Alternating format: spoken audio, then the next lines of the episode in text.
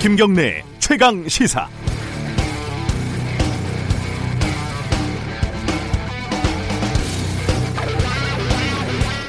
연예인 박유천 씨가 결국 마약 투약을 시인을 했습니다. 기자회견장에서 눈물까지 흘리면서 부인했을 당시에는 대부분의 사람들이 저 정도로 말하는 걸 보면 마약은 안 한 것 같다라고 생각을 했을 겁니다. 거짓말을 한 건 박씨만이 아니죠. 이른바 정준영 카톡방 사건이 불거졌을 때도 대부분의 관련 연예인들이 처음에는 딱 잡아뗐었죠. 정치인들도 마찬가지입니다. 김성태 의원도 자녀의 취업 청탁 의혹이 나왔을 때 새빨간 거짓말이라고 거짓말을 했습니다. 서영교 의원도 재판거래 의혹이 나왔을 때 처음에는 판사를 만난 게 기억이 나지 않는다. 이렇게 말을 했죠.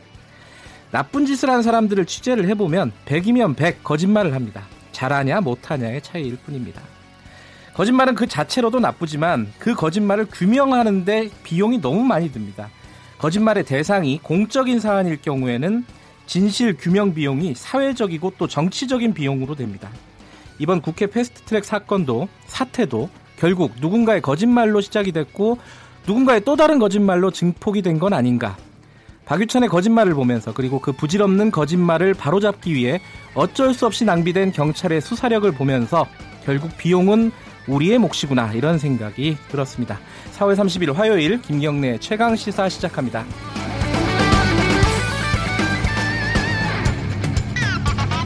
주요 뉴스 브리핑부터 시작합니다. 고발뉴스 민동기 기자 나와 있습니다. 안녕하세요. 안녕하십니까. 패스트트랙 어떻게 됐는지 정리해보죠. 국회 사법개혁특위가 어젯밤 10시 50분쯤 회의를 열었는데요. 네. 여야 사당이 발의한 공수처 설치 법안, 검경수사권 조정 법안을 패스트트랙 안건으로 상정을 했습니다. 네. 제적위원 18명 가운데 11명의 찬성으로 패스트트랙으로 지정이 됐습니다.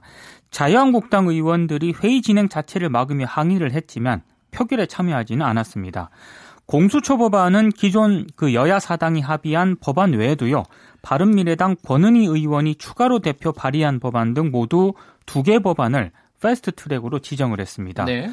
국회 정개특위도 비슷한 시간 회의를 열어서 비례대표 연동률 50%를 뼈대로 하는 선거제 개정안을 상정을 했는데요.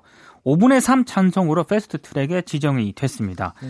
역시 한국당 의원들이 회의장에 들어와서 표결 자체를 반대하며 항의를 했지만 표결 자체를 막지는 않았습니다. 나경원 원내대표는 패스트트랙은 좌파 장기 집권 플랜을 위한 것이다 이렇게 맹비난을 했습니다. 금요일 같은 상황은 아니었군요. 그렇습니다. 네. 이 사개특위가 좀 헷갈립니다. 권은희 의원의 안건이 또 올라간 거잖아요. 그렇습니다. 2개가 중복돼서 올라간 건데 예. 뭐 관련된 얘기 앞으로 어떻게 될 것인지 사개특위 위원장이죠. 더불어민주당 이상민 위원장 2부에서 좀 연결해서 자세히 짚어보겠습니다. 네. 어쨌든 패스트트랙은 출발을 했지만 앞으로 남은 과정들이 더 지난할 수도 있을 것 같아요. 최장 332일이 걸리고요. 여야 사당은 이 기간을 최소 180일까지 줄이겠다는 그런 계획입니다. 네. 근데 공수처법 2건을 조율을 해서 단일안을 만들어내야 하고요. 네. 자유한국당이 계속 강하게 반발을 하고 있기 때문에 험한 진로가 예상이 되고 있습니다. 방금 말씀하신 것처럼 더불어민주당 백혜련 의원의 발의 법안하고 바른미래당 권은희 의원 발의 법안이 큰 틀에서는 내용이 비슷하지만 네. 뭐 기소심의위원회 설치 여부라든가 공수처장 임명 방식 등이 달라서 조율이 필요하거든요. 네. 민주당과 바른미래당이 심사 과정에서 좀 진통이 발생할 가능성도 있습니다. 그리고 패스트트랙 열차가 속도를 최대한 내더라도 최소 6개월이 걸리거든요. 정치권 상황이 굉장히 변동될 수도 있기 때문에 예, 진통이 예상이 되고 있습니다. 공수처법은 사실 약간 시간이 걸려도 되는데 네. 이 선거법은 내년 총선 때문에 그렇습니다. 가급적 빨리 하는 게 좋긴 한데 이게 과정이 만만치가 않을 것 같아요. 네. 관련된 내용 2부에서 짚어보겠습니다. 기다려주시고요. 자, 자유한국당 해산해달라라는 청와대 청원이 지금 몇만이 됐죠? 조금 전에 확인을 해보니까 예. 91만 명을 돌파를 했습니다. 오늘 중에 뭐 100만이 넘을 건 확실하겠네요. 그럴 것 같습니다. 네. 해당 청원이 지난 28일 오후 8시쯤에 20만 명을 돌파를 했거든요. 네. 근데 어제 저녁 퇴근 무렵부터 가히 폭발적으로 증가를 했습니다. 어제 포털 사이트에서는 국민청원이 하루 종일 실시간 검색어에 올랐고 지금도 실시간 검색어에 올라 있습니다. 그래요? 그렇습니다. 네. 어제 청와대 국민청원 게시판이 접속자 폭주로 사이트가 한때 마비가 되기도 했는데요. 현재 속도대로라면 100만 명은 그냥 거뜬히 돌파를 할 수 있을 것 같습니다. 네. 일각에서는 역대 최다 추천 청원이었던 강서구 PC방 살인사건 심신미약 감형 반대를 넘어서지 않겠느냐. 이게 119만 명 정도 됐거든요. 더불어민주당 해산해달라는 청원도 있지 않았어요? 있었습니다. 예. 근데 지금 제가 오전에 확인을 해보니까 예. 8만 8천 명을 돌파를 했습니다. 이건 좀 사실 이해는 잘 안 돼요. 왜냐하면 양쪽 지지자들이 지금 결집하는 모양새잖아요. 네. 그런데 왜 이렇게 차이가 나는지 아마 인터넷 이용이나 이런 부분에서 차이가 나는 게 아닐까라는 생각도 들고 네. 어찌됐건 근데 이게 청와대에서 이게 마땅한 뭔가 대답을 내놓을 게 아닌데 이게 참 어렵네요. 그렇습니다. 예. 자, 삼성 바이오로직스 관련돼서 구속자가 생겼죠. 검찰이 증거인멸 위조 혐의를 받고 있는 삼성 바이오에피스 임직원을 구속을 했습니다. 네. 삼성 에피스 소속 양모 상무하고요. 이모 부장에 대한 구속영장을 발부를 했는데요. 이들은 삼성 바이오의 자회사인 삼성 에피스가 지난해 3월 금감원에 특별 감리가 진행이 될 때 회계 자료를 조작을 해서 제출한 혐의를 받고 있고요. 그리고 특별 감리 이후에 삼성 에피스 직원 수십 명의 업무용 컴퓨터에 저장된 자료를 또 삭제한 혐의도 받고 있습니다. 네. 검찰이 조만간 그 삼성의 옛 미래전략실을 포함한 삼성그룹 관계자들을 차례로 소환 조사할 예정인데요. 검찰은 양모 상무 등의 윗선을 삼성 옛 미래전략실 근무 경력이 있는 삼성전자 모 상무로 지금 보고 있습니다. 지난 28일 피의자 신분으로 소환해서 조사를 했는데요. 수사 진행 상황에 따라서 이재용 부회장의 경영 승계 과정까지도 재조명될 가능성도 있습니다. 수사가 차근차근 위로 올라가는 그런 느낌입니다. 그렇습니다. 케어라고 동물 구조단체가 있지 않았습니까? 네. 박소연 대표가 구속영장이 신청이 됐는데 청구가 됐는데 기각이 됐어요, 어젯밤에. 예, 어젯밤에 기각이 됐습니다. 예. 서울중앙지법 임민성 영장전담 부장 판사는 동물보호법 위반에 의한 피해 결과라든가 정도에 대해서는 다툼의 여지가 있고 안락사를 하게 된 경위 등에도 참작의 여지가 있다고 밝혔습니다. 예. 현재까지 피의자가 개인적으로 이득을 취했다고 볼 만한 뚜렷한 정황이 없고 관련 증거가 수집이 되어 있으며 피의자가 수사에 임하는 태도라든가 주거 직업 등을 종합을 해봤을 때 구속 사유와 상당성을 인정하기 어렵다고 이제 밝혔습니다. 박소연 대표는 보호소 공간이 부족하다는 이유로 구조한 동물 200여 마리를 안락사시킨 혐의를 받고 있고요. 예. 후원금 가운데 3,300만 원을 개인 소송을 위한 변호사 선임 비용으로 쓰고 기부금 일부를 목적 외로 사용한 혐의를 받고 있습니다. 이 박소연 대표 이 사건은 안락사를 한 것도 이제 논란의 여지가 있는데 네. 안락사를 안 한다고 거짓말을 했거든요. 그렇죠. 그 후원자들이나 이런 사람들한테 네. 그 부분이 사실 이제 법적으로는 모르겠지만 도덕적으로는 참 비난받아도 마땅한 일이 아닐까 저는 그렇게 생각을 합니다. 네. 아까 제가 모두에 말씀드렸지만 연예인 박유천 씨가 결국은 마약을 했다 이렇게 시인을 했습니다.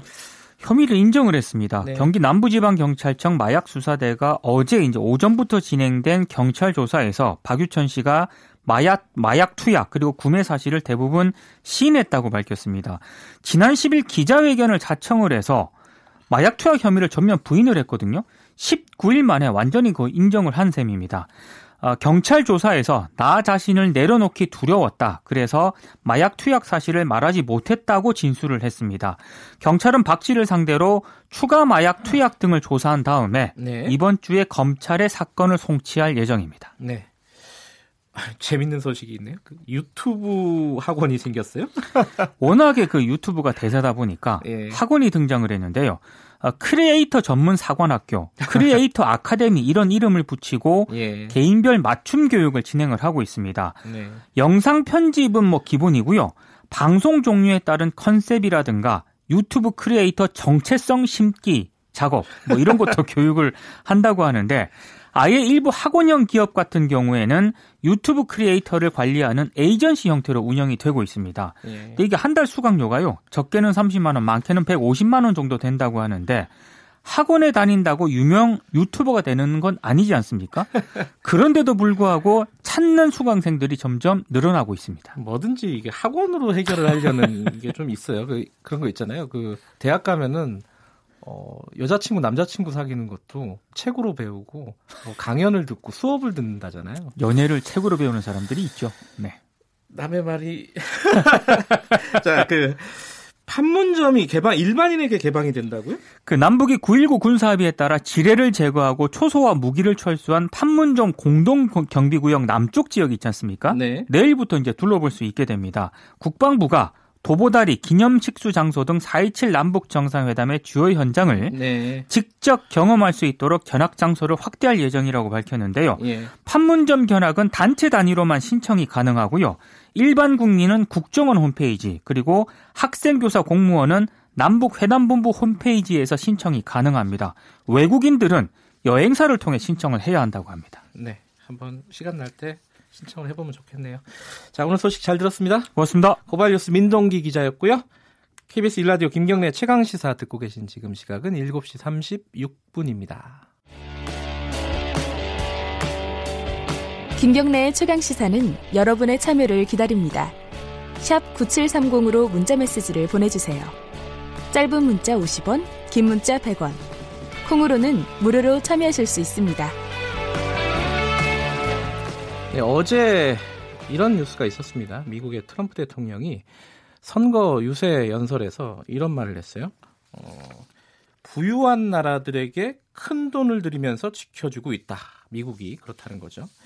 이게 뭐 여러 나라들이 좀 뜨끔했을 것 같습니다. 근데 뭐 보도를 보면은 사우디아라비아를 얘기한 거 아니냐, 뭐 이런 해석들이 나오고 있고요. 우리나라도 물론 이 부분에서 자유롭지 않은 상황입니다.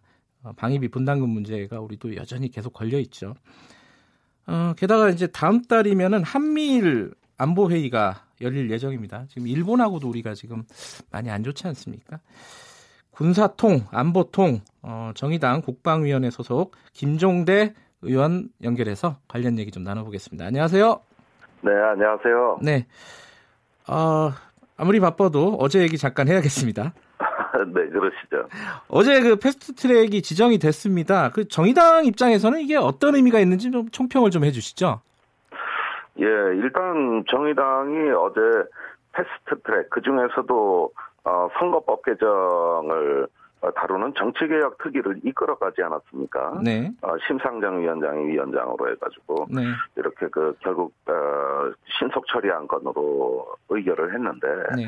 정의당에게는 단순히 의석수가 늘어난다는 것뿐만이 아니라 네. 한국 정치를 이제는 개혁으로 가기 위한 어떤 대개혁, 정치개혁, 국회개혁의 천문을 열었다. 네. 그리고 더 나아가서는 그런 어떤 그 개혁의 이익에 제일 선두에 정의당이 있었다는 점에서는 저는 이제 더 이상 정의당이 작아 보이는 정당이 아니라 이제 정치를 바꿀 수 있는 핵심 중견 정당으로 도약하는 중요한 역사가 이루어졌다고 저희는 예. 보고 있습니다.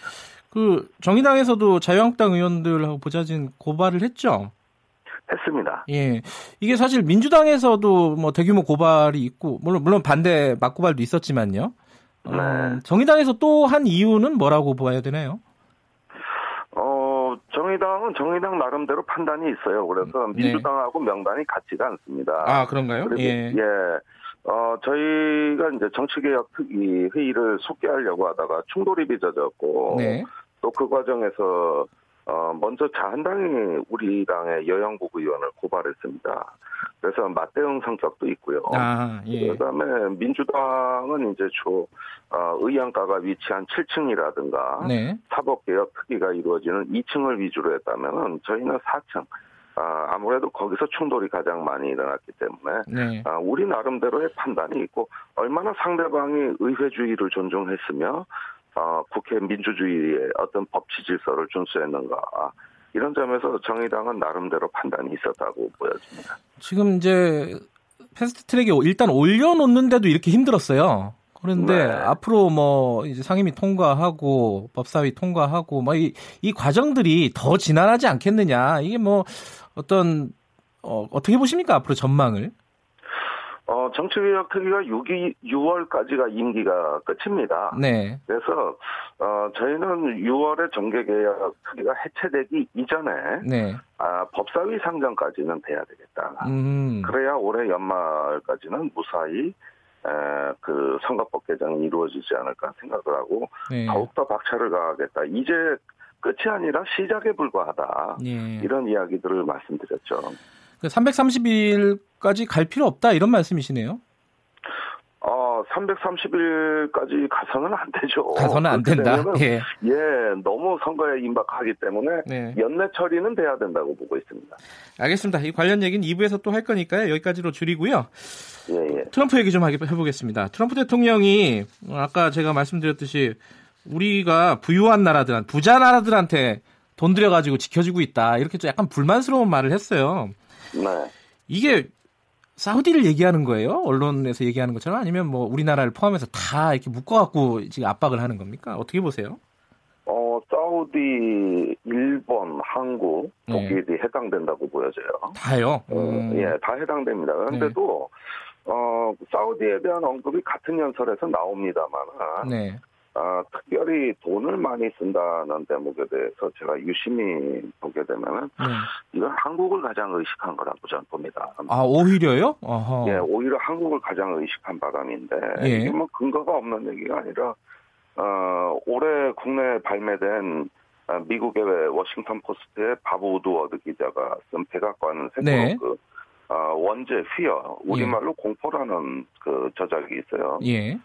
여기서 유심히 보면은 트럼프가 항상 주한미군을 철수시키고 싶어 합니다. 그러니까 주일미군이나 주동미군에 대해서는 말이 없는데, 한국에 주둔하는 2만 8천 명이 이건 뭐 미친 짓 아니냐. 어떻게든 난 그 군대 철수시키고 싶다. 그런데 이 이야기를 트럼프가 입 밖으로는 그대로 못 내고, 네. 항상 애둘러 말하는 게 방위비 분담금 문제예요. 우리가 그렇게 돈 많이 쓰고 그들은 기여도 안 한다. 예. 왜 그 군대가 주둔해야 되는지 모르겠다. 이 문장이 가로 속에 들어가 있는 거죠. 예. 그러니까 어떻게든 주한미군을 철수시키겠다 이런 이야기고 그럴 때 애둘러 방위비 분담금 이야기를 하면서 사실상 주한미군을 평가절하하는 이런 문법이 또 반복되고 있는 건데요. 예. 이런 언급이 그 책 한 권에서도 여러 군데서 반복이 됩니다. 수도 없이 나와요. 근데 우리를 염두에 두고 한 발언이라고 하면요. 우리는 어떻게 대응을 해야 되는 겁니까? 이게 참 난감할 것 같아요. 그런데 우리가 그 어떻게 대응하기 이전에 네. 트럼프의 그런 어떤 사고 방식이 잘못됐다고 미국 내에서조차도 아하. 말하자면 어떤 부분이 잘못됐다는 거죠? 예. 우선 그 트럼프의 참모였던 그 매티스 국방장관 지금 그만뒀죠. 예. 또 맥매스터 그 안보보좌관은 정면으로 반박했어요. 트럼프 면전에서.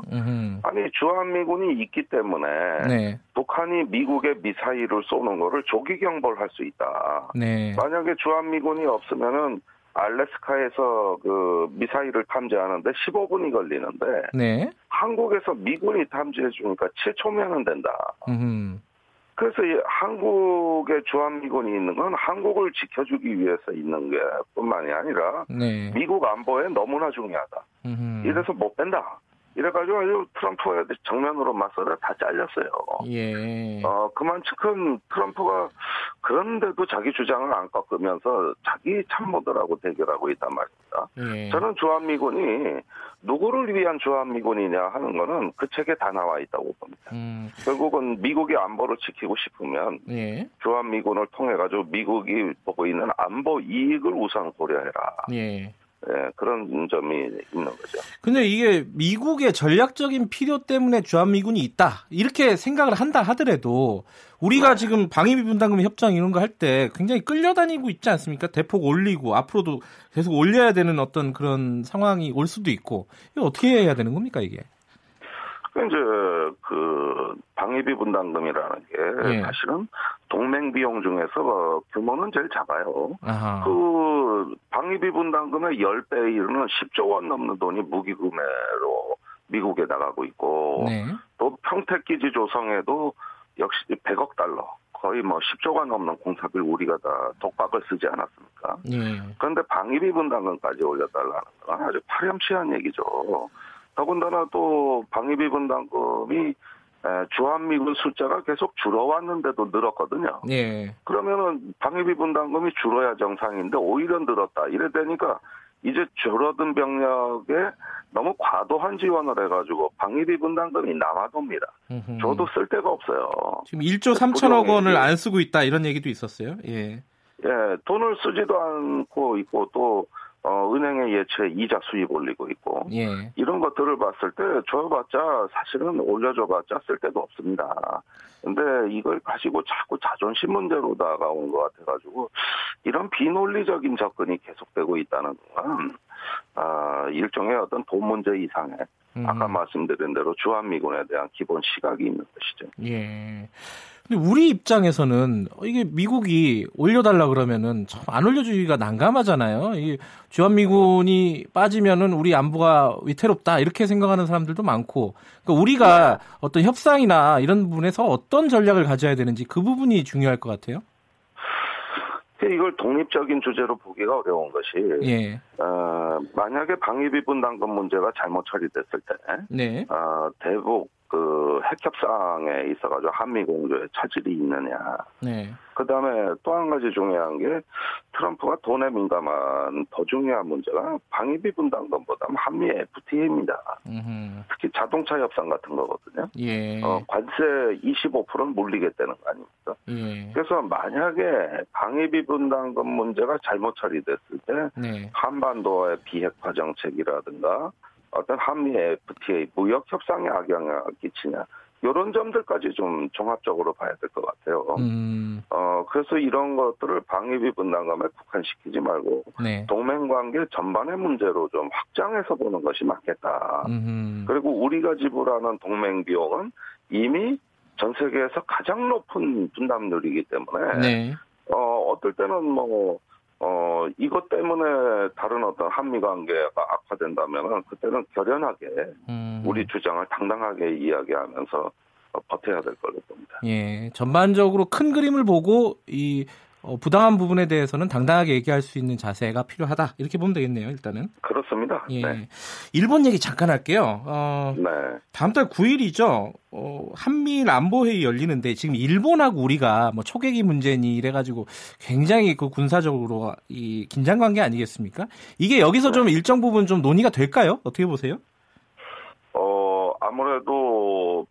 한국과 일본은 이 문제에 대해서 서먹서먹하고 껄끄러운 입장이라면은, 네. 이 문제를 이제 완전히 털고 가자는 건 미국이 가장 적극적이에요. 아하. 저희가 지난 2월에 미국 갔을 때는, 네. 거의 뭐 미국에 만나는 사람마다 아예 노골적으로 한국에 대해 가지고 왜 일본하고 불편하게 지내냐고 지적을 받는 아주 굴욕적인 상황이 연출이 됐었습니다. 예. 그런데 한미일 안보 대화를 한다면 이제는 그런 어떤 껄끄러운 문제를 재등장시키기보다는, 네. 미국이 중재를 해서 이제 과거의 문제는 좀 털고 양국 간의 안보 협력을 대폭 강화하라는 주문이 따를 것 같아요. 예. 사실 미국은 한국과 일본을 군사적으로 완전히 융합시키고 싶어 하거든요. 한국 안보 따로 있고 일본 안보 따로 있고 이런 식의 어떤 접근법에 대해 가지고 이건 국제 문제 중요한 축인데, 네. 이렇게 양국의 안보가 따로 갈 수 없다 그러면서 거의 강제 결혼이라도 시키는데요. 예. 우리로서는 이런 걸 내정의 문제라서 자꾸 미국이 이렇게 나오는 게 불편한데, 네. 일본은 그렇게 생각하지 않습니다. 네. 일본은 중요한 국제 의제라고 생각하고, 네. 외교 의제라고 생각하고 있고 미국의 입장을 수용하는 입장이에요. 그러니까 참으로 원치 않은 상대와 동거를 해야 되는, 불편함을 감수해야 되는 건 주로 우리나라다. 네, 근데 우리 입장에서도 지금 이게 북핵 문제도 그렇고 일본과의 어떤 지금 같은 적대적인 관계, 긴장 관계, 교착 관계는 좀 풀어야 되지 않나라는 의견들도 있습니다. 어떻게 보세요? 아니, 그러니까 교착 관계를 풀고 미래로 동반자로 나아가자는 걸 왜 안 돼야겠어요? 예. 근데 지금 두 가지 문제가 있는 겁니다. 첫째로 일본이 과거 역사에서의 어떤 가해자로서의, 예. 그 어떤 진정성 있는 역사적 반성과 또 사과를 하지 않고 있다는 거. 예. 그러면서 자꾸 한국의 책임을 전가하는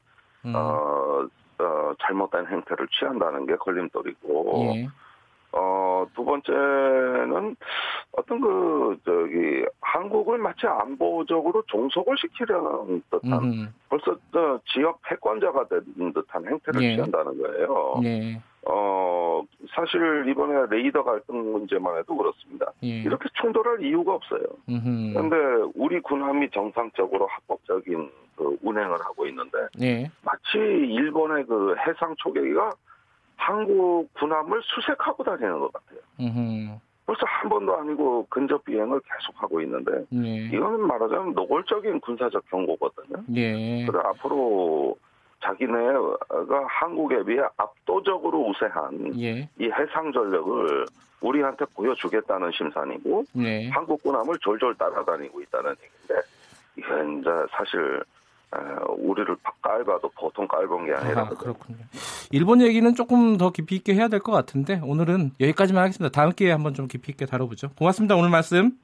네, 감사합니다. 김종대 정의당 원내 대변인이었습니다.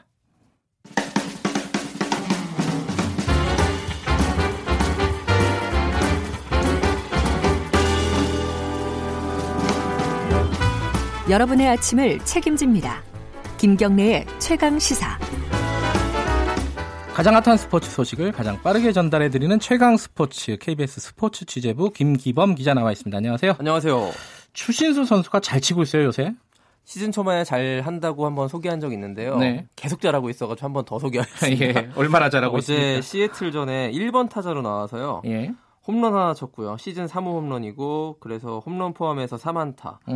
5경기 연속으로 안타를 쳐서 지금 3할 3푼까지 지금 타율이 올라가 있고 네. 그 요게 좀 특징입니다. 1번 타자 리드오프로 나와서 굉장히 잘 치는 거예요. 요게 요새는 계속 1번으로 주로 나오네요. 네. 예. 1회 출루율 자체가 큰 화제가 되고 있는데 최근 15번 가운데 14번 출루했고요. 출루율이 어마어마하네요. 그 개막 이후부터 다 따져보니까는 21번 1번으로 나와가지고 16번 출루했습니다. 이렇게 따져보니까는 요 출루율은 7할이 넘는 출루율입니다. 원래 1번 타자가 출루율이 중요하잖아요. 그렇죠. 잘 나가줘야지 다음 타자 2번, 3번에서 그 점수를 뽑을 수 있는 건데요. 추신수 선수가 이걸 굉장히 잘해주고 있고요. 예. 개막전에 추신수 잘한다는 예상한 전문가 거의 없었는데 작년에 왜냐면 하반기에 너무너무 부진해가지고 아하. 여기에 대한 후유증이 있을 것이다. 그리고 나이도 적지 않기 때문에. 그런데 이 비관적인 전망을 보기 좋게 날려버리고 있는 아주 기분 좋은 반전이라고 볼 수 있는데요. 네. 그 요즘에 전체적으로 메이저리그 그 나간 선수들이 좋은 소식들을 많이 전해주는 것 같아요. 류현진 선수도 예. 부상이 있었긴 했지만 지난 주말에 등판해서 잘 던졌죠? 시즌 3승 올리지 않았습니까? 그때 또 강정호 선수와의 맞대결.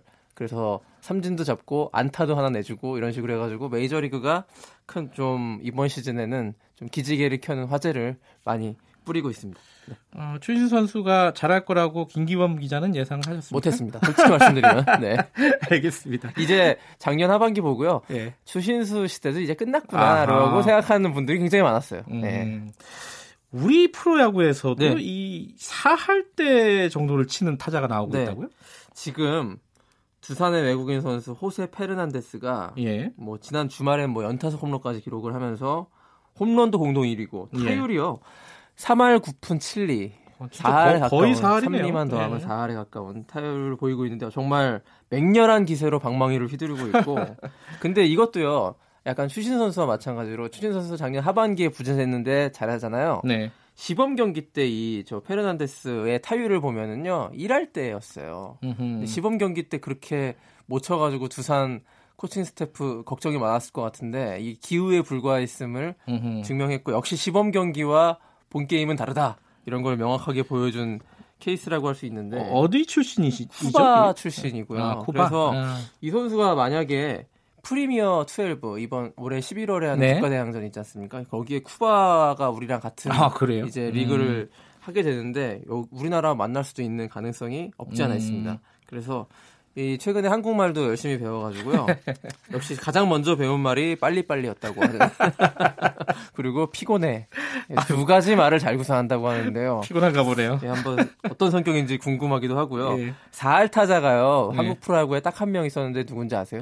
알죠. 저는 원년 때는 프로야구 열심히 봤어요. 그렇습니까? 백인천 선수. 예. 네. 그 이후로 4할을 못 넘었어요. 한 명도. 예, 그래서 이종범 선수가 4할을 간다 안 간다 했던 적이 기억이 나는데 예. 이 페르난데스 뭐 아직 4할을 논하기엔 이릅니다. 시즌 초반이기 때문에. 그렇지만 어디까지 올라갈지 또 얼마나 타율을 유지할지가 관심사입니다. 백인천 당시 선수가 네. 감독겸 선수였죠. 감독. 예. 네. 그 4할 쳤을 때도 한 40 됐었을걸요 아마. 그렇죠. 40대 됐을 때 4할이고 원년에 그 프로야구 초창기에 프로야구의 불멸의 기록들이 있지 않습니까? 장명부의 30승. 지금은 뭐 꿈도 못 꾸는. 네. 자, 우리 선수는 외국 가서 잘하고 있고 외국 네. 선수는 또 우리나라에서 잘하고 있고 이런 상황이군요. 그렇군요. 예. 네. 자, 오늘 말씀 여기까지 드릴게요. 고맙습니다. 고맙습니다. KBS 스포츠 취재부 김기범 기자였고요. 김경래의 최강시사 1부는 여기까지 하겠습니다. 2부에서는요. 어제 국회 상황 좀 정리해 보겠습니다. 국회 사개특위 위원장 이상민 의원과 함께 이 지금 선거법 앞으로 어떻게 진행이 될지 패스트트랙에 올라가긴 했지만 아직도 남아있는 과정들이 진한합니다. 자세히 좀 들어보겠습니다. 김경래 최강시사 8시 5분에 돌아오겠습니다.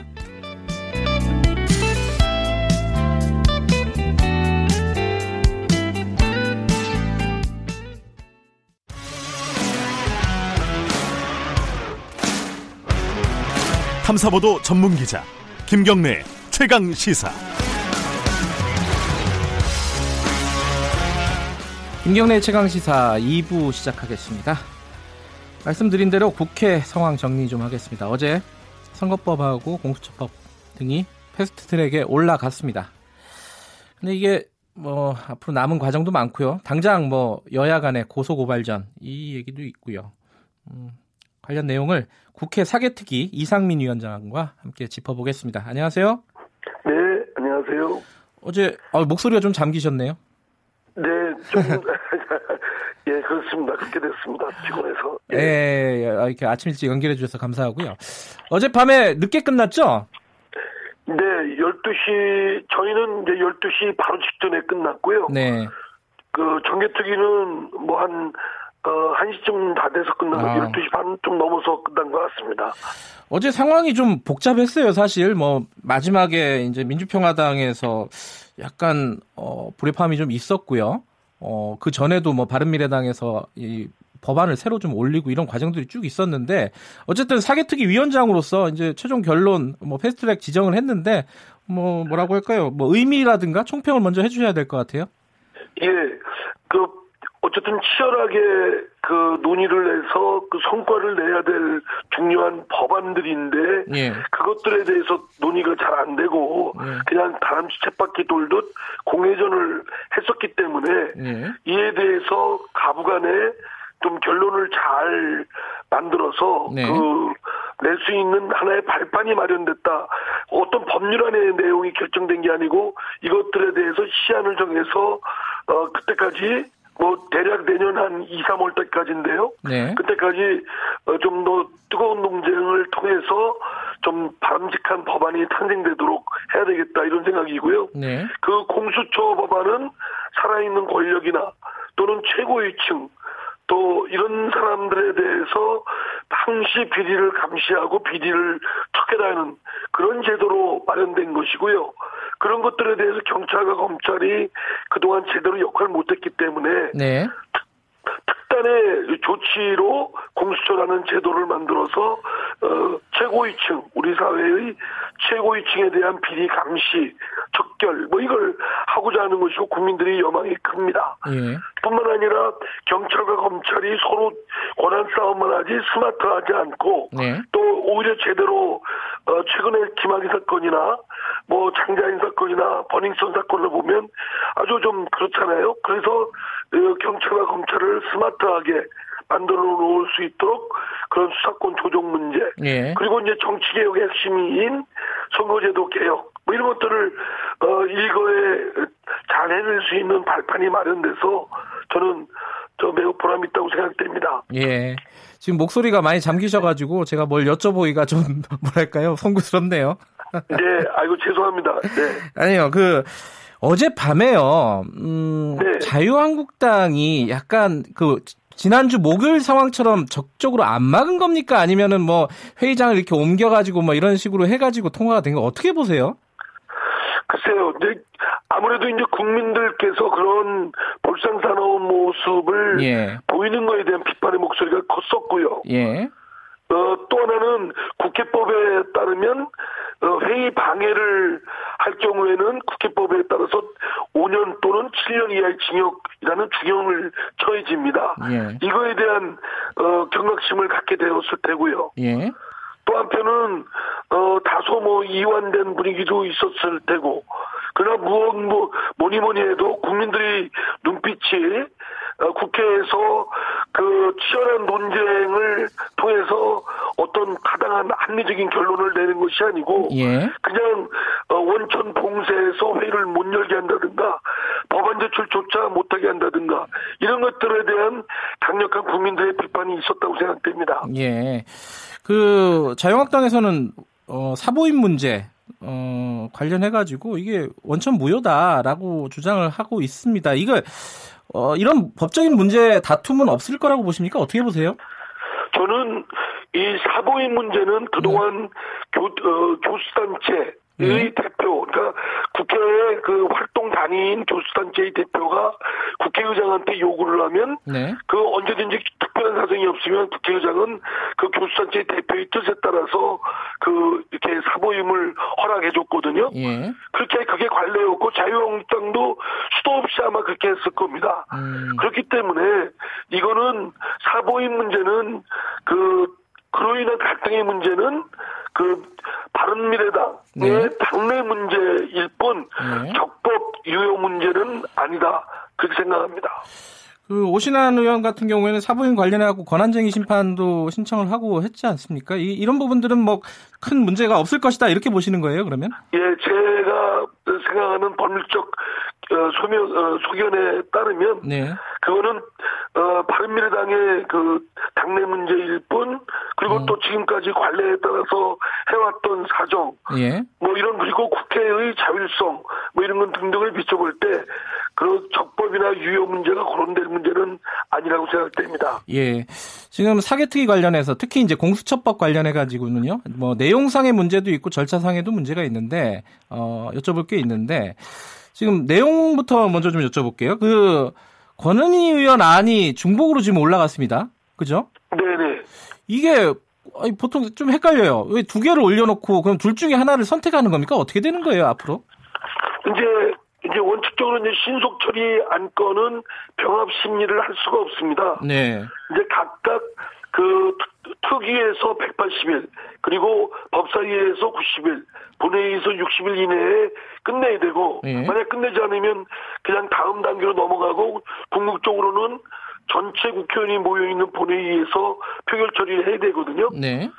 물론 이제 본회의에서는 그 타협이 되면 수정안을 제출해서 수정안을 통과시키고 나머지는 폐기시키면 될 일인데요.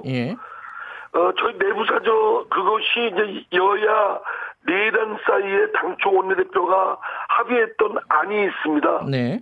근데 그게 바른미래당의 당내 사정에 따라서 좀 다소 사후 사정 변경이 생겨서 일단 그 바른미래당의 독자적인 안을 그 패스트트랙에 올려달라는 요청이 있었고 저희 당으로서는 모양은 좀 이상하지만 어쨌든 바른미래당이 동참이 있어야 패스트트랙을 처리를 할 수 있기 때문에 그거에 대해 수용을 하고 다만 법안 내용에 대해서는 차후 논의를 해서 합리적인 안을 도출할 생각입니다.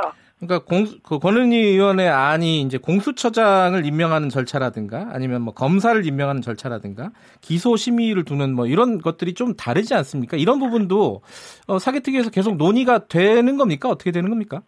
예, 사개특위에서 계속 논의가 되고 만약에 이제 이 논의에 자유한국당이 빠져있지만 자유한국당까지 포함해서 합리적인 안이 나오고 또 야당이 걱정하는 부분이 있으면 그 우려를 해소하는 그리고 보다 더 좋은 방안이 있다면 그걸 포섭해서 합리적인 그 합의안을 도출할 수 있으면 그것으로 통과시키고 나머지는 다 폐기하면 될 일이라고 생각됩니다. 말하자면 수정을 계속할 수 있다 이렇게 보면 되는 거죠. 그렇습니다. 저희 어제 했던 신속 처리 안건 절차는 시한을 정해놓고 법안을 심의하라라는 절차적인 것이지 법안 내용에 관한 것이 아니고요. 그 안이라도 합의가 되면 그 합의된 안을 통과시킬 수가 있습니다. 근데 여기까지 왔는데 자유한국당이 협상 테이블에 앉을까요? 어떻게 전망하고 계세요? 사개특위 위원장으로서. 국민들께서 바라보시는 눈초리 이런 걸 비춰보면 법안 심의는 당연히 그 국회의원으로서의 소임이고 책무입니다. 근데 이 부분에 대해서 참여하지 않고 그냥 길거리 나가서 투쟁, 소위 장애투쟁을 한다든가 그런 식으로 시간을 허송세월하게 되면 국민들의 비판이 더 낮세지 않겠습니까? 아마 자유한국당도 그런 국민들을 의식해서 협상에 참여를 할 것이라 기대되고요. 또 그리고 이런 국회 논의 과정에 참여를 오히려 적극적으로 안 하면 자신들만 그러한 주장이 오히려 반영이 안 된다라는 점을 그 상기시켜 드리고 싶습니다. 근데 반대로요. 지금 예컨대 정개특위, 사개특위 다 6월 말에 끝나지 않습니까? 시한이? 네네 그렇습니다. 그러면 이제 각 상임위로 넘어가는데 그 법사위 같은 경우에는 자유한국당 여상규 의원이 위원장이에요. 네네. 이렇게 되면은 혹시 이 패스트트랙이 지정이 됐다 하더라도 원활하게 진행이 안 되게끔 할 수 있는 방법은 없나요? 이게 법안이 지금 어제 패스트트랙에 올라간 법안이 여러 개의 법안이 있지 않습니까? 네. 그것이 결론이 특위에서 결론이 나기 전까지, 네. 그러니까 180일까지는 그 특위가 존속한다는 그런 입장도 있고요. 예. 설사 그렇지 않다 하더라도 법사위에서 만약에 심의를 게을리한다든가, 네. 방치한다든가 그러면 90일이 지나면 본회의에 곧바로 상정이 됩니다. 네. 그러면 본회의에서 전체 국회의원들의 뜻에 따라서 표결 처리하면 될 일이라고 생각됩니다. 예. 그래서 그렇게 게으르게 방치하거나 이를 심의 안 하고 하는 건 있을 수 없는 일이라고 생각되고요. 예. 더 가열차게 더 진지하게 논의를 해서 합리적인 안이 마련되도록 각자 다 합심해서 노력할 일이라고 생각됩니다. 근데 본회의에 올라가도 이게 표결하면 안 될 거다. 특히 이제 선거법 같은 경우는요. 이런 전망들도 있어요. 이거 어떻게 보세요? 글쎄요. 모든 게 당연히 가결되는 거야 된다라는 건 아니겠지만, 예. 저는 그 외부에서 일부 언론이 국회에서 선거구에 대한 국회의원들의 자신들의 이해관계 때문에 반대가 있을 거라고 생각된다라고 기사를 하는 기사도 봤는데요. 네. 제가 아는 분위기는 절대 그렇지 않습니다. 아, 그래요? 제가 볼 때는 통과될 것으로 저는 예상합니다. 자, 지금 일단은 패스트 트랙이 올라갔는데 각 당의 고발전은 더 심해질 것 같습니다. 이게 이제 정리가 됐으니까 이 고발도 좀 취하하고 이렇게 대화하는 모습을 보여야 되는 거 아니냐라는 의견을 가지는 분들도 분명히 있을 것 같아요. 더불어민주당 입장은 어떻습니까? 늘 그렇게 해왔거든요. 네. 무슨 사건이 나면 각자 상대방을 향해서 고소고발하고, 네. 그리고 일정 시간 지나면 좋은 게 좋은 거라고 해서 다 취하하고 그렇게 해왔는데요. 네. 이번 사태는 좀 다릅니다.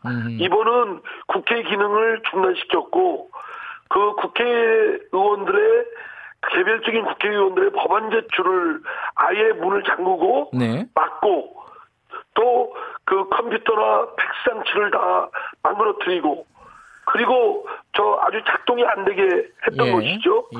그리고 회의를 열지 못하게끔 원천 봉쇄를 해버렸고, 네. 그리고 이런 사태가 그대로 며칠씩 국회 기능이 중단된 사태에 이르렀거든요. 네. 국회란 데가 법안 심의하고 법안 제출하고 그런데 회의하고 그런 데 아니겠습니까? 네. 그런데 그런 기능을 못하게끔 했던 건 매우 중단, 헌정 중단의 사태를 일으켰다. 그 책임에 대해서는 국회법상 엄중하게 규정되어 있기 때문에, 네. 그 책임은 반드시 이번에 바로 잡아야 된다고 생각합니다. 끝까지 책임을 묻겠다 이런 입장이시네요. 예. 이거는 당연히 물어야 된다고 생각됩니다. 예. 근데 이 차제예요. 이 국회 선진화법이 사실상 이게 무력화된 거 아니겠습니까? 이번 상황에서? 그렇습니다. 지금까지 한 10년 가까이, 예. 국회 선진화법의 엄중한 처벌 때문에 사실은 몸싸움은 일체 없었고, 네. 서로 언성을 높여도 그렇게 밀치거나 방해하거나 이런 일은 도저히 있지 않았거든요. 예. 그래서 심지어 식물국회다라고 할 정도였지 않았습니까? 예. 근데 이번에 완전히 무슨 동물의 왕국도 아니고, 예. 그런 모습을 다시 한번 재현했기 때문에, 예. 국회법상 엄중하게 규정되어 있는 이 적용은 법 적용은 반드시 해야 된다고 생각됩니다. 근데 혹시요, 나중에 이제 본회의에 상정이 되면요, 예전에 그 민주당에서도 테러 방지법 가지고 필리버스터를 하지 않았습니까? 계속 네네. 시간 끌기죠, 일종의. 그런 방법도 있지 않겠어요, 자유한국당 입장에서는? 아니 뭐 필리버스터 법에 정해진 국회법상 정해진 제도면 그것도 소수파가 활용하는 데는 예. 뭐 저는 뭐 그건 나무랄 일은 아니라고 봅니다. 예. 다만 그것도 일정한 시한이 있기 때문에 예. 뭐 일정한 시한이 지나면 결론을 내야 되는 거니까 예. 그러니까 뭐 그거는 합리적인 결론에 이를 것으로 생각됩니다. 그 해산 청원이 지금 90만 명이 넘었습니다. 그 자유한국당 해산 청와대 청원이요. 이 숫자는 네. 어떻게 해석하고 계세요? 저는 그 자유한국당이 그런 해산 요구에 대한 국민 청원의 급속도 증가, 동참을 네. 굉장히 엄중하게 봐야 된다고 생각합니다. 네. 국회의 기능이 회의하고 법안 내고 법안 심의하고 하는 것인데 그를 온통 거부하는 것뿐만 아니라 다른 사람의 의결권, 심의권, 법안 제출권까지도 아주 봉쇄해버려서 국회의 기능을 중단시켰다는 것이 말이 됩니까? 이게 병력을 동원했으면 군사 쿠데타입니다. 그래서 예. 이에 대한 엄중함을 다시 한번 경각심 갖고 예. 국민들께 사죄하는 마음으로 추경이나 또 산적한 민생 법안 이 처리에 다시 한번 회기해서 예. 동참할 것을 요청합니다. 알겠습니다. 오늘 말씀 여기까지 듣겠습니다. 고맙습니다. 네, 감사합니다. 국회 사개특위 이상민 위원장이었습니다.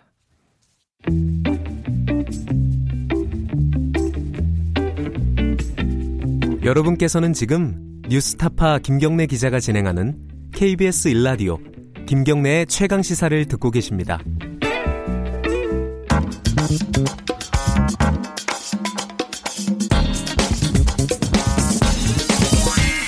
뉴스의 재발견. 네, 뉴스의 재발견, 의제와 전략그룹 더모아의 윤태곤 정치분석실장 함께하십니다. 안녕하세요. 네, 안녕하세요. 국회 패스트트랙 얘기 좀 지겨울 때가 됐어요. 그러니까 딱 끝났지 않습니까? 어젯밤에. 오늘은 좀 이른바 포스트 패스트트랙, 패스트트랙 이후에 대해서 좀 이야기해 보죠. 어떤 그림이 나올까요? 이제는 요 며칠은 좀 감정 싸움이 있을 거예요. 그럼요. 하지만은 또 뭐 악수도 하고 대화도 하고 그럴 겁니다. 그런 모습에 이제 혀를 내두르는 분들도 계시겠지만은 그게 네. 또 이제 정치기도 하죠. 예. 분명한 건요. 이제 총선으로 성큼 한 발짝 더 다가갈 거라는 겁니다. 모든 네. 정당들이요. 예. 한국당 같은 경우에요. 네. 어제도 당 사무실에서는 총선 공천 룰 등을 만드는 위원회 회의가 정상적으로 진행이 됐어요. 그래요. 네. 민주당도 그 싱크탱크 민주연구원 원장을 어제 새로 선임을 했습니다. 아, 앞에서는 싸우지만 뒤에서는 또 준비를 다 하는군요. 그럼요. 손은 키워야 되는 거 아니겠습니까? 예. 그 아까 저 민주연구원 원장 내정 네. 선임이죠 이제는. 그렇죠. 예, 그 얘기는 예전부터 이렇게 조금씩 나왔어요. 참 전부터 나왔죠. 예. 이런 식이었습니다. 첫 보도는요, 이런 설이 있다. 두 번째 보도는 뭐 아이디어 차원에서 언급되고 있는 건 사실이다. 네. 당 관계자. 그 다음은 뭐 본인의 의중이 확인되고 있다. 네. 뭐 고심 중이다. 맨 마지막에 이제 공감대가 형성됐다. 이런 한 5번의 보도가 나왔어요. 아니, 뭐, 간을 많이 보는 건가요? 그렇죠. 애드벌룬 띄워놓고 여권 네. 내부는 물론이고 전반적인 여론의 반응을 보는 거죠. 이제 뭐, 지금 완전히 이제 정해진 거죠? 그렇죠. 예. 그러니까, 뭐, 모두가 쌍수를 들어서 환영이다. 이러면 조금 과장일 수도 있겠지만은, 예. 이른바 친문, 비문, 청와대, 당 할 것 없이 양정철 전 비서관의 민주연구원장 자리에 앉는 것에 대해서는 큰 반대는 없었다. 다만 이 과정에서 묘한 신경전 같은 게 있었어요. 묘하다는 건 어떤 신경전? 이제 보도 초기에는요. 예. 당에서 제안을 한 것으로 알려졌다. 이런 식의 보도가 나왔어요. 예. 그 뒤로는 뭐 기다 아니다. 누가 먼저 제안했다. 뭐 이런 식의 보도가 엇갈렸는데 예.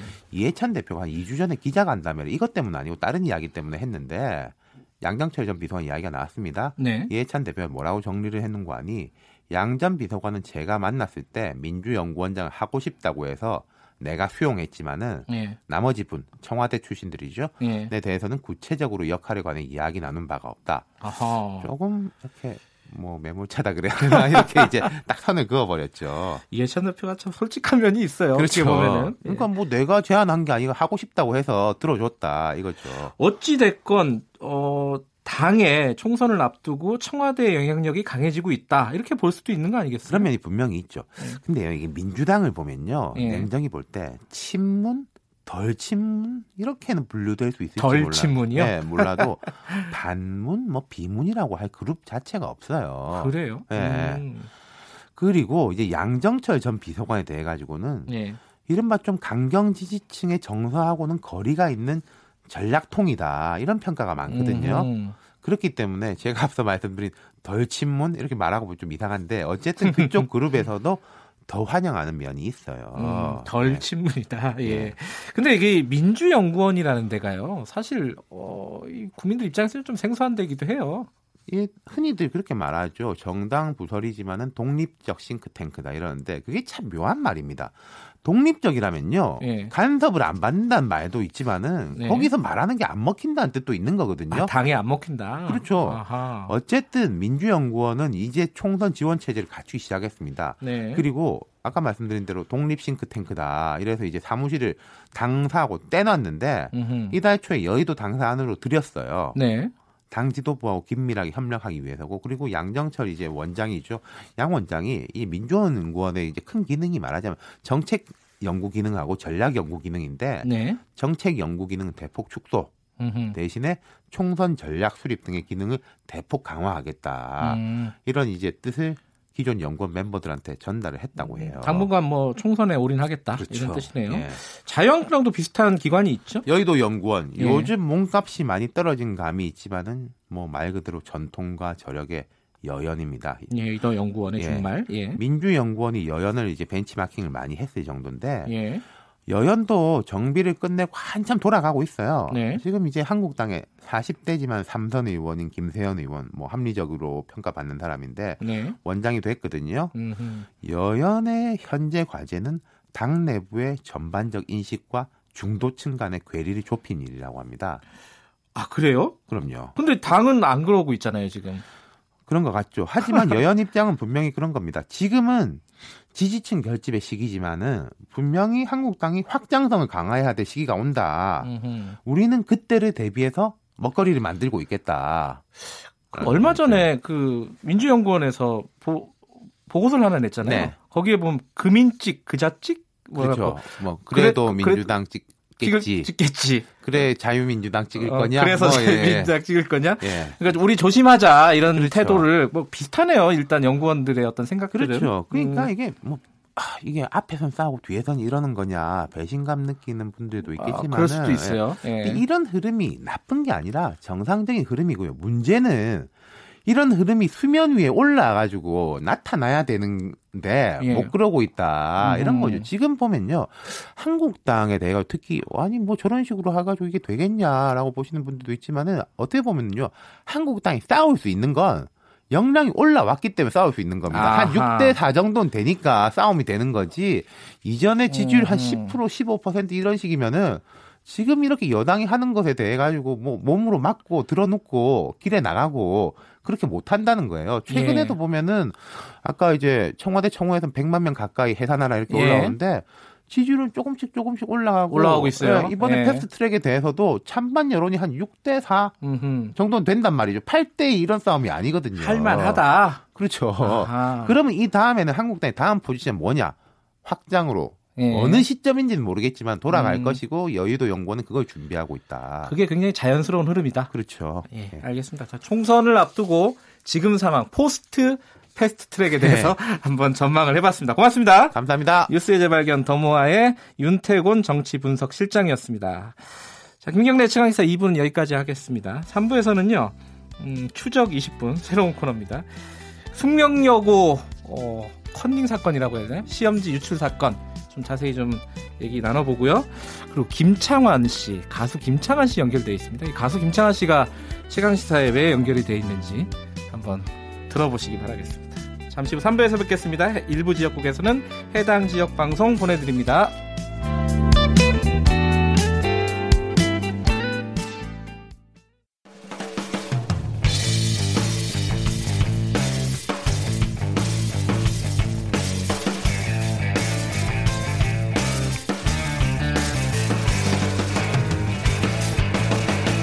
김경래의 최강시사.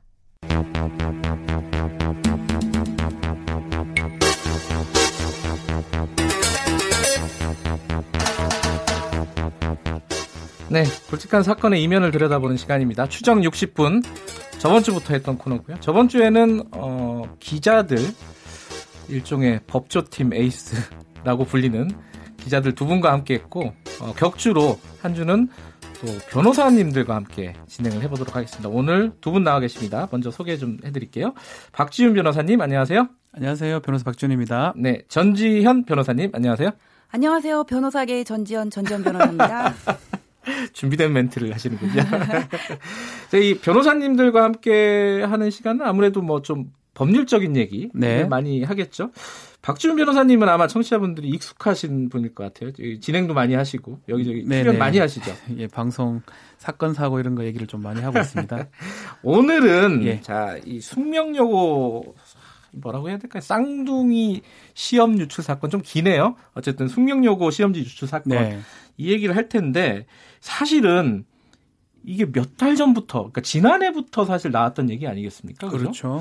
그래서 어디까지 진행이 됐는가 요 얘기부터 먼저 좀 들어야 될 것 같아요. 먼저 박지훈 변호사님이 좀 사건 경과를 좀. 알겠습니다. 예.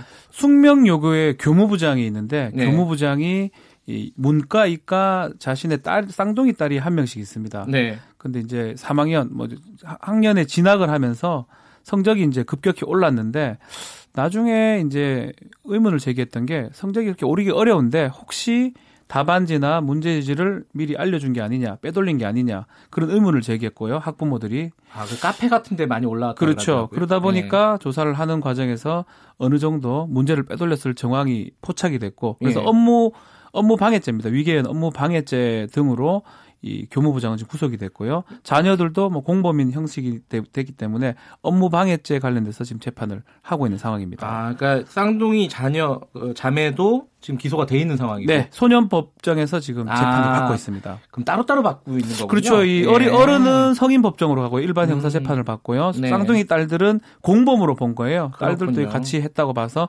소년부에서 재판을 받고 있습니다.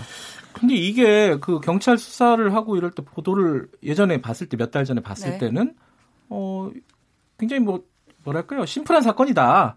이제 뭐 해결이 됐겠구나 싶었는데 지금 요새 쟁점들이 많은 것 같아요. 공방에 어떤 쟁점들이 지금 주로 남아 있는 거예요? 그러니까 여기서 업무 방해 혐의로 아버지가 지금 기소가 됐단 말이에요. 예. 그럼 무슨 업무를 방해했냐? 무슨 업무를 방해했냐면은 시험과 관련한 학교의 공정한 내신 관리 업무를 방해했다는 거잖아요. 그렇죠. 그러니까 검찰이 지목하고 있는 부분은 시험지를 유출했다 이건데 직접적인 증거가 있으면은 공방이 있을 리가 없어요. 예를 들어서 시험지를 복사해서 유출하는 CCTV라는 그런 거잖아요. 아, 그런 게 없어요? 없어요. 아하. 없고 이게 정황 증거들만 있기 때문에 이 쌍둥이들이 1학년 1학기 중간고사 성적을 보면은 121등 59등이었거든요. 근데 그 다음에 2학년 1학기 중간고사 가가지고는 한 사람은 5등, 한 사람은 2등을 하고 그 다음에 1등, 1등을 해요. 그러니까 이게 보면 비정상적이라는 거예요. 학부모들이 볼 때는. 그래서 여러 가지 정황 증거들이 나온 게 있어요. 예컨대 이 사람들이 시험지에 빼곡히 이렇게 반장이 불러주는 정답을 자기들만 알게 작게 적시한 게 있거든요. 그러니까 검찰은 이거를 미리 외워놨다가 적고 문제를 푼 게 아니냐 지금 이렇게 보고 있고 그거 외에 자택에서 압수한 포스트잇에다가 또 이게 정답을 딱 적어놓은 게 있거든요. 그런 거라든지 화학 문제 정정전 오답을 쌍둥이 중에 한 명이 또 혼자만 틀린 게 있거든요. 풀이 과정은 맞고. 그다음에 30년 동안 물리교사를 하면서 도저히 암산으로는 풀 수 없다고 한 물리 문제를 풀이 과정도 없이 정답만 적어놓은 것들 이런 정황 증거들이 많아요. 근데 이거를 가지고 이 옳은 성적이 진짜 이들의 실력이었는지 아니면 시험지 문제를 미리 봤던 건지 그거를 지금 검증하고 있는 작업을 하는 겁니다. 대단한 것 같아요. 이 정도 되면 소녀들이잖아요. 그렇죠. 자백을 하죠. 경찰들이 혼내는데. 본인이 했다 그러면은. 이 정도 되면 경험칙상 일반적으로 생각했을 때 했을 가능성이 높기 때문에 자백을 하는데 끝까지 부인하고 지금 검찰까지 왔습니다. 법원까지 왔는데 검사 신문에도 당당하게 암산할 수 있다. 그리고 메모지 내가 그걸 남겨둔 거는 별 문제 없이 남겨둔 거 아니냐 이렇게 하기 때문에 검사가 오히려 신문하면서 지금 당황을 하고 있는 그런 상황입니다. 저는 이제 애들이니까 사실은 그 고등학생들이니까 그런 게 있었어요. 아, 이게 뭔가 잘못을 했더라도 조금 반성하고 그러면은 좀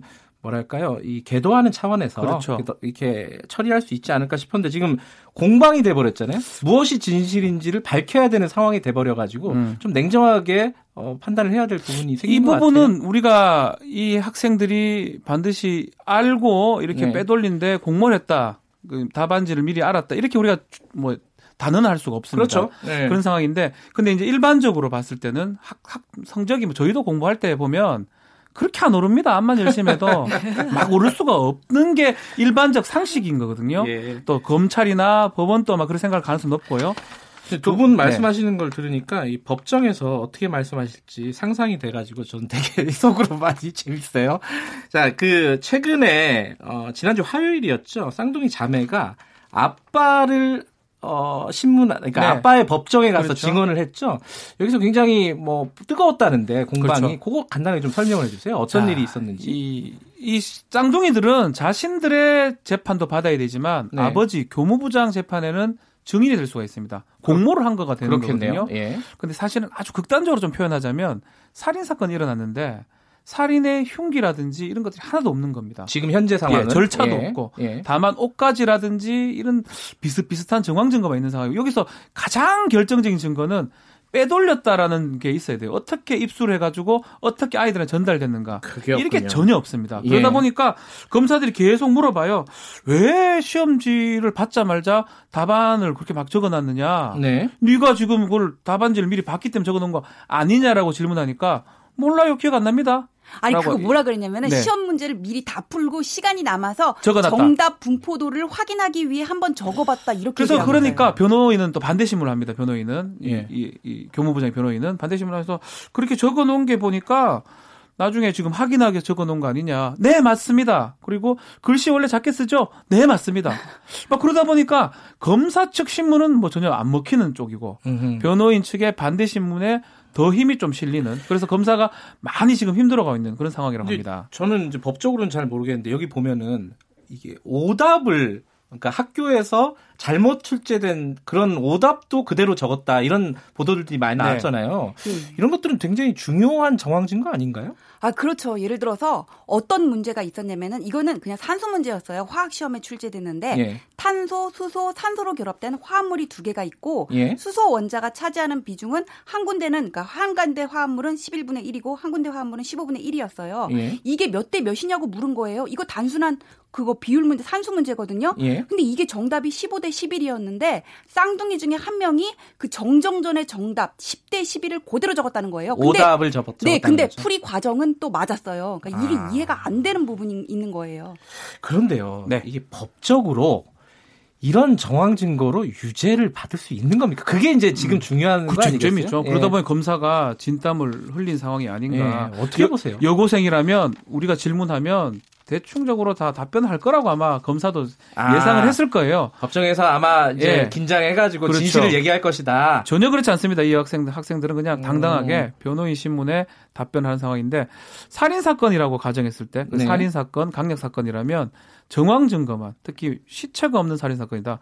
유죄하기가 상당히 어렵습니다. 어려워요? 유죄가 하기가 어렵습니다. 살인사건인 경우에는. 예. 그렇지만 이 사건은 업무방해죄입니다. 유기한 업무방해죄이기 때문에 예. 그런 중한 범죄가 아니고 어떤 경험칙상 봤을 때 맞다면 유죄가 될 가능성은 좀 크다고 봐야 될 것 같아요. 다만 그렇다고 하더라도 무죄 추정의 원칙이 적용되고 그렇겠죠. 우린 증거재판주의입니다.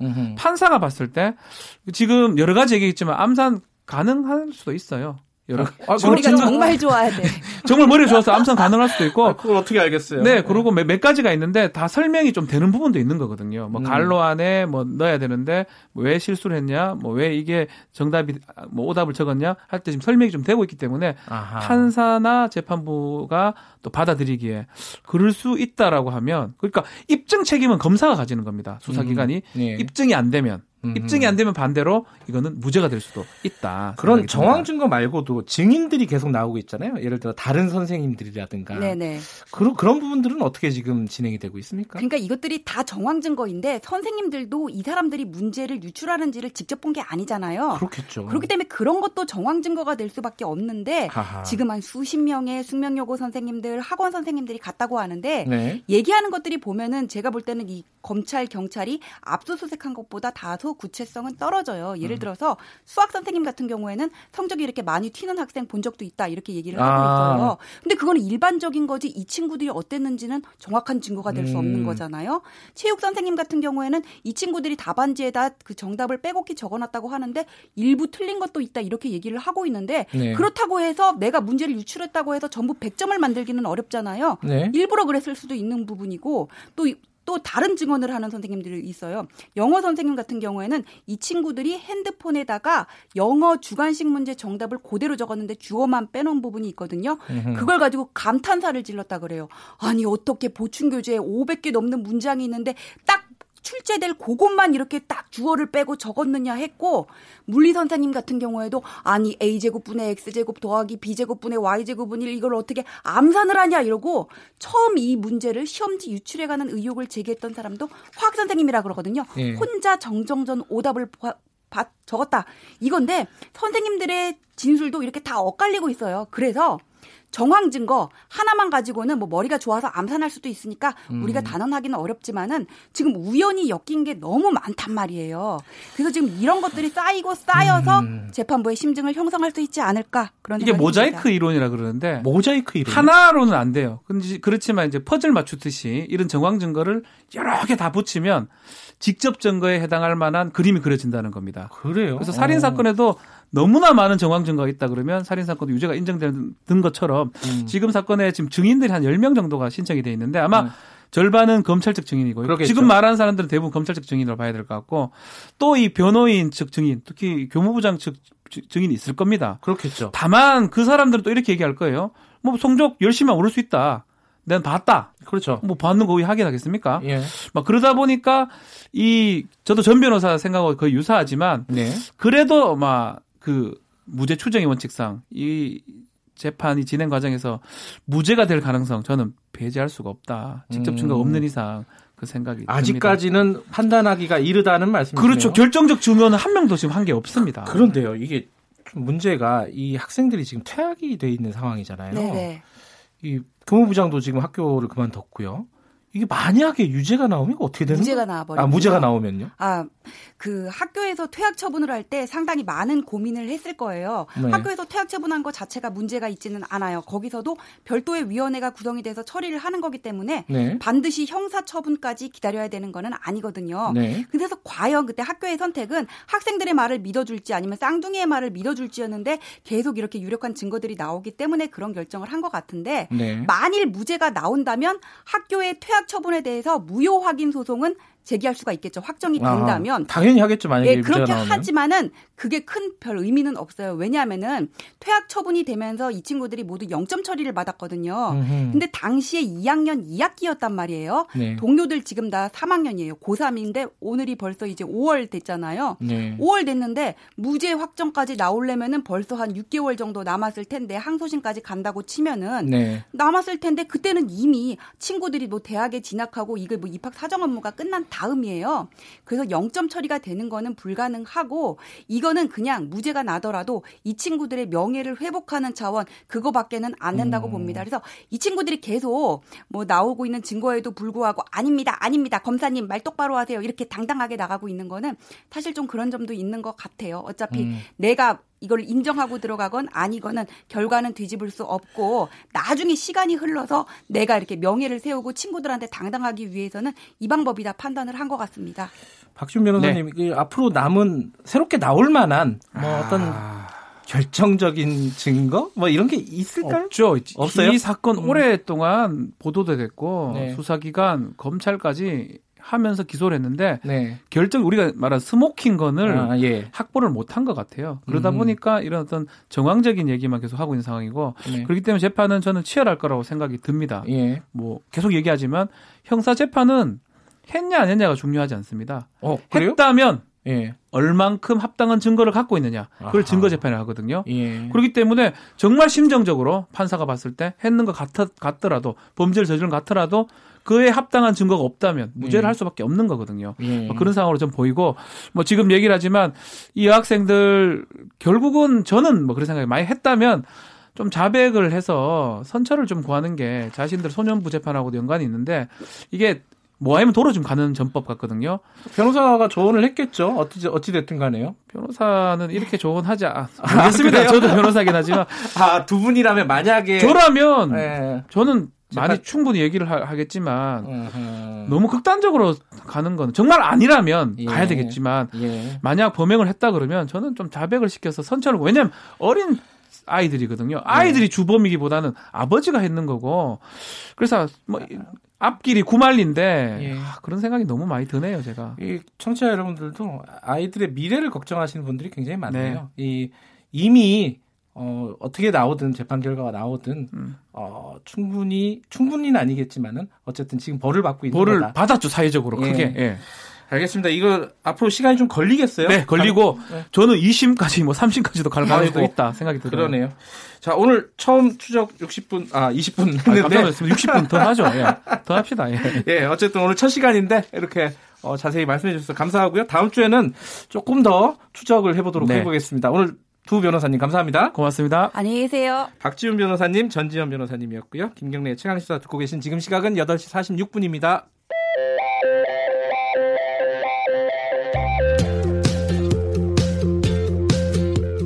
오늘 하루 이슈의 중심 김경래의 최강시사. 우리 같이 놀아요. 띠물 뛰며 공을 차며 놀아요. 자, 지금 들으시는 노래 다 아시죠? 산울림의 개구장입니다. 이게 1979년도에 나온 노래라네요. 다 아시죠? 이제 김창환 씨가 부른 노래고요. 근데 김창환 씨가 이번에 동시집을 또 낸다고 합니다. 야, 진짜 별걸 다 하십니다. 이 연기도 하시고 진행도 하시고 밴드도 하시고 이제 시집까지 내신다고 하는데 뭐 특별한 의미가 있다고 합니다. 김창환 씨 연결해 보겠습니다. 안녕하세요. 네, 안녕하세요. 예, 지금 네. 좀 있으면 라디오 시작하지 않으세요? 아니, 이제 9시부터 시작해야죠. 아니, 정신 없으실 텐데 이렇게 연결해 주셔서 감사드리고요. 아유, 감사합니다. 아침부터. 네. 동시집 이거 네. 그 제목을 보니까요. 무지개가 낀 방이 봉방방. 이게 무슨 뜻이에요, 이게? 아, 그 무지개를 예. 그 멍멍 짖는 개라고 생각을 했어요. 그런 시가 동시가 예. 그 안에 수록이 돼 있는데요. 예. 그 무지개가 멍멍 짖는 개가 낀 방귀 소리라고 그걸 동시집 제목으로 했어요. 방이 봉방방이라고요. 네. 네. 아니 언제 이렇게 시를 쓰셨습니까? 한 10년은 된 것 같은데요. 아유, 10년 네. 동안요? 그러면 예. 등단도 하신 걸로 알고 있고요. 아, 그렇죠. 2013년에 그 동시마중이라는 그 동시 전문지에 몇 편이 실렸어요. 예. 그래서 이제 그때 등단했다고 그렇게 여기더라고요. 예. 네. 요번에 시집까지 내셨는데 이 뭐 네. 시집을 내신 뭐 특별한 계기라도 있으신가요? 글쎄요, 뭐 주위에서 권해서 그냥 시를 모아봤는데요. 예. 사실은 이렇게 동시를 쓰면서 네. 저도 많이 사실 잊고 살던 세계 아니에요. 아하. 떠나온 날이고 그런데 사실 무지개 얘기도 나왔습니다만은 네. 진짜 마르지 않는 샘을 다시 찾은 느낌이었고요. 아, 그래요. 네. 근데 저는 네. 저보고 동시를 쓰라면 이제 못 쓸 것 같아요. 근데 이제 그러시는 분들한테 좀 용기가 됐으면 해요. 그래요? 예, 그거 다 이제 지나온 시절이지라고 여기지 마시고 예. 언제라도 가볼 수 있는 곳이니까. 아. 네. 근데 김창환 씨는 찾아보시면 누구나 다 있을 것 같아요. 저도 이제 방송이나 이런 쪽에서만 봤지만은 네. 애들 위한 노래라고 할까요? 뭐 동요도 많이 부르셨잖아요. 아까 개구장이도 그렇고 산할아버지도 예. 그렇고 그리고 예. 평소에 사시는 모습이 이렇게 예. 말씀드리면 좀 제가 버르장머리 없어서 보일지 모르겠죠. 좀 약간 애 같다, 개구장이 같다 이런 말씀 많이 듣지 않으세요? 뭐 철없 없다는 얘기죠. 근데 그런 얘기는 아니고요. 근데 조금 전에 말씀드린 것처럼, 예. 아 누구나 그 동심이 한 구석에 있을 것 같아요. 근데 그냥 다들 내려놓고 또 예. 생활에 치여서 예. 그 못 열어보는 상자지. 예. 조금만 여유를 갖고 또 아이들한테서 그 뭐 그런 그 자기가 잊고 살던 동심들을 아이들 보면서 새로 느낄 수도 있잖아요. 네네. 아이들 키우면서. 예. 그 요번에 동시집에 그 책에 실린 시 중에 제일 좋아하는 게 혹시 있으세요? 꼽을 수 있으세요? 제일 마음에 드는 거.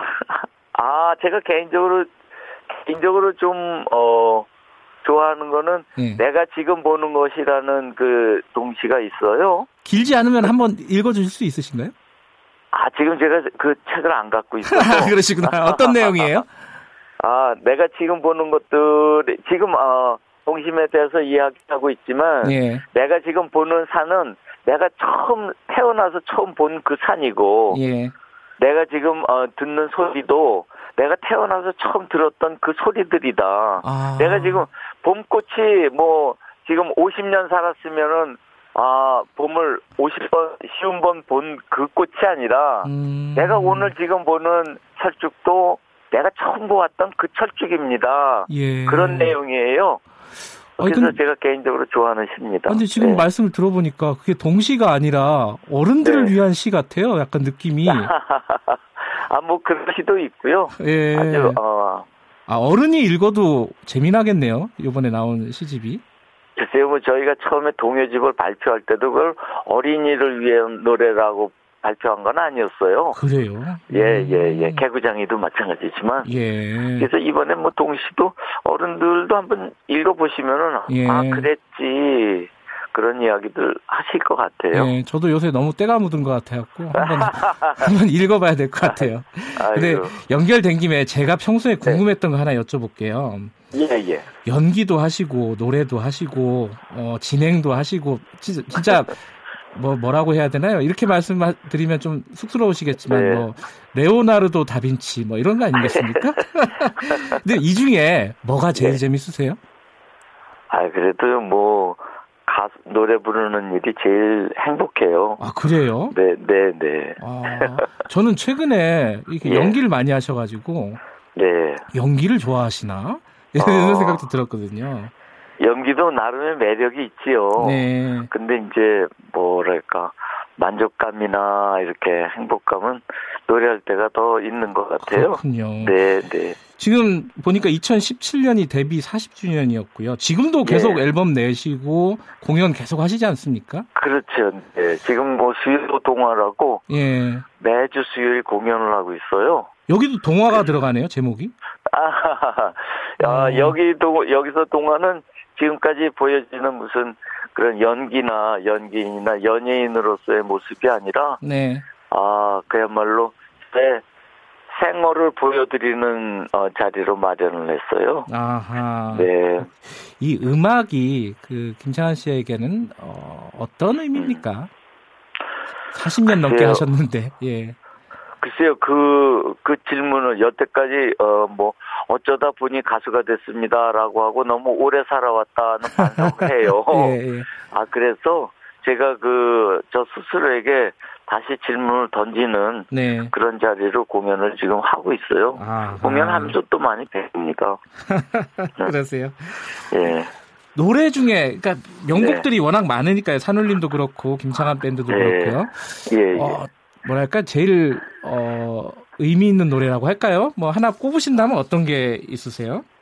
글쎄요, 뭐 아이유나 김필하고 다시 작업하는 바람에 그 청소년들도 알게 예. 된 뭐 너의 의미나 청춘 같은 것들이 저에게도 새롭게 이렇게 다가오고요. 예. 그들이랑 작업한 바람에 예. 그리고 최근에 새로 만든 노래가 있어요. 예. 아무래도 최근에 만들어진 노래가 애착이 좀 더 가지요. 예, 이 말을 하고 싶었어요라고 최근작이 하나 있습니다. 이 말을 하고 싶었어요?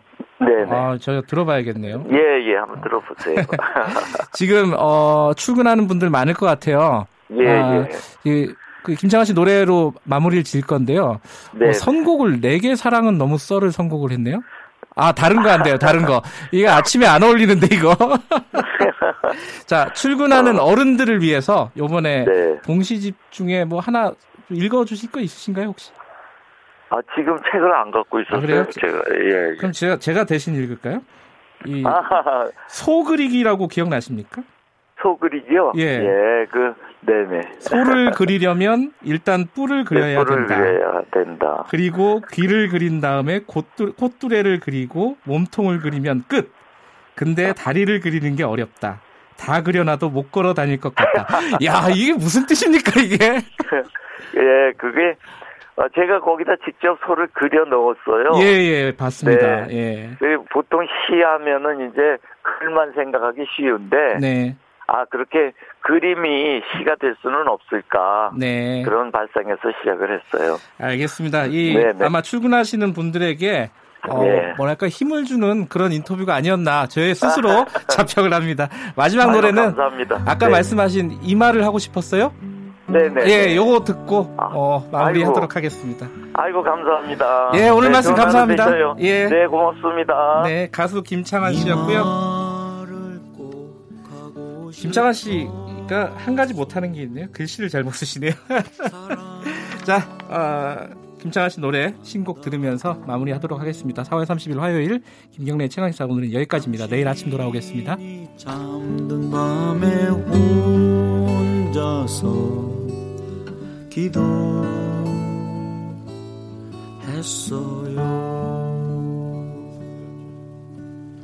이 말을 꼭 가고 싶었어요.